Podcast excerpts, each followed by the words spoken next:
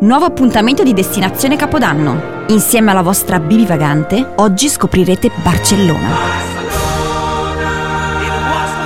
Sfatiamo prima di tutto il luogo comune. Barcellona non è una città di movida, da divertimento sfrenato a tutte le ore, ma nonostante questa è ricca di cose da vedere e vivere. Procediamo con ordine. Dove dormire? Per la zona è scontato che più ci si avvicina al centro, e per centro intendo Plaza Catalunya, Plaza Universitat, Rabla, più spendi. Io vi consiglierei di stare in zona Sagrada Famiglia o Verdaguer, che dista solo 15 minuti a piedi dal centro e come zona è anche ben servita da ogni mezzo di trasporto, soprattutto metro e autobus. Passo successivo. Cosa vedere? Vi risparmio le solite mete, la Rambla e il Porto Vecchio. Partiamo dall'arte. Se riuscite a farvi strada tra i turisti in posa per la fotografia di rito, vi accorgerete che la Sagrada Famiglia di Barcellona è davvero un'opera straordinaria. E non è importante che sia incompiuta. È un immenso simbolo cristiano, una specie di racconto biblico in pietra.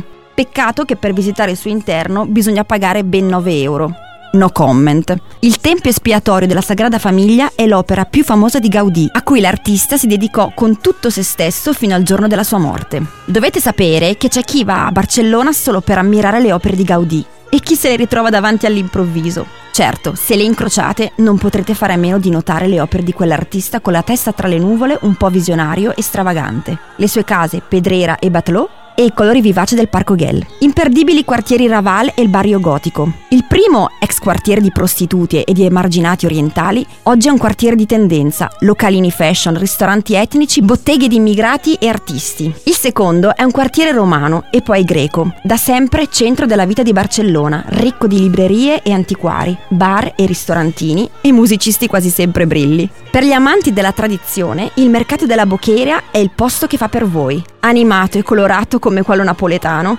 ordinato come uno svizzero con la scelta di prodotti degna di un centro commerciale. È il più grande mercato di Barcellona e della Spagna, che si trova al numero 91 della Rambla. Rimanendo in tema di cibo, passiamo al tema più atteso, dove mangiare.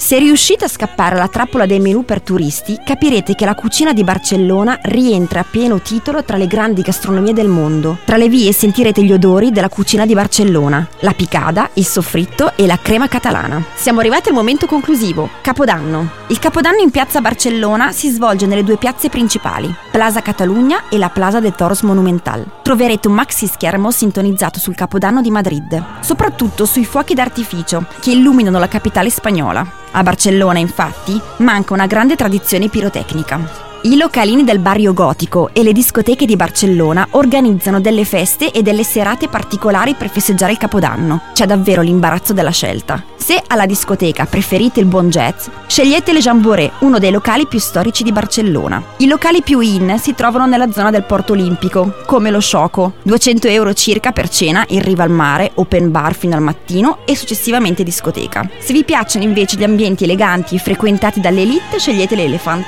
In stile coloniale è uno tra i più chic di Barcellona. Tra gli altri localetti che pullulano tra la Rambla e il Barrio Gotico ci sono il Muito Club e il London Bar. Ragazzi, non mi resta che dirvi buon divertimento.